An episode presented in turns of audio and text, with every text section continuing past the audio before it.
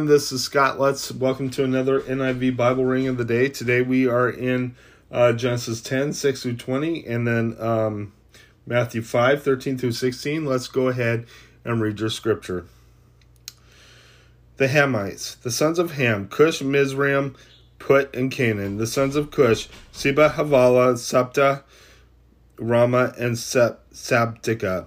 The sons of Raamah, Sheba, Sheba and Dedan. Cush was the father of Nimrod, who grew to be a mighty warrior on the earth. He was a mighty hunter before the Lord.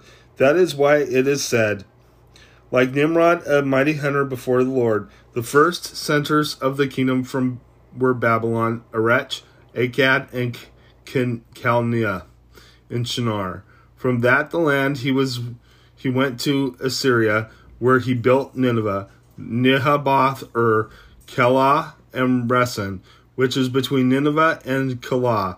That is the great city. Mizraim was the father of the Ludites, Anamites, Lehabites, Nephu, Naphtuhites, Pathrusites, Casluhites, from whom the Philistines came, and Caphtorites. Canaan was the father of Sidon, his firstborn, and the Hittites, Jebusites, Amorites, Girgashites, Hivites, Arkites, Sinites, Arvadites, Zemarites, and Hamathites.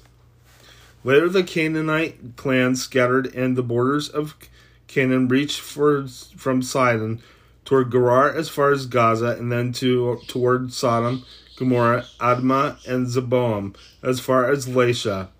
These are the sons of Ham by, by their clans and languages and their territories and nations. Let's go ahead and head to your New Testament reading.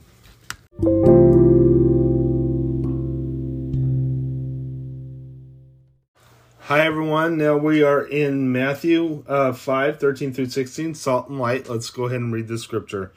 You are the salt of the earth, but if the salt loses its saltiness, how can it be made salty again? It's no longer good for anything except to be thrown out and trampled by men. You are the light of the world. A city on a hill cannot be hidden. Neither do people light a lamp and put it under a bowl. Instead, they put it on its stand. It is, and it gives light to everyone in the house. In the same way, let your light shine before men, that they may see your good deeds and praise your Father in heaven. Let's go ahead and close in prayer. Lord God, I just praise you. I thank you for everything. I ask that you be with us and watch over us, I pray. In Jesus' name, amen. God bless you. Have a great day.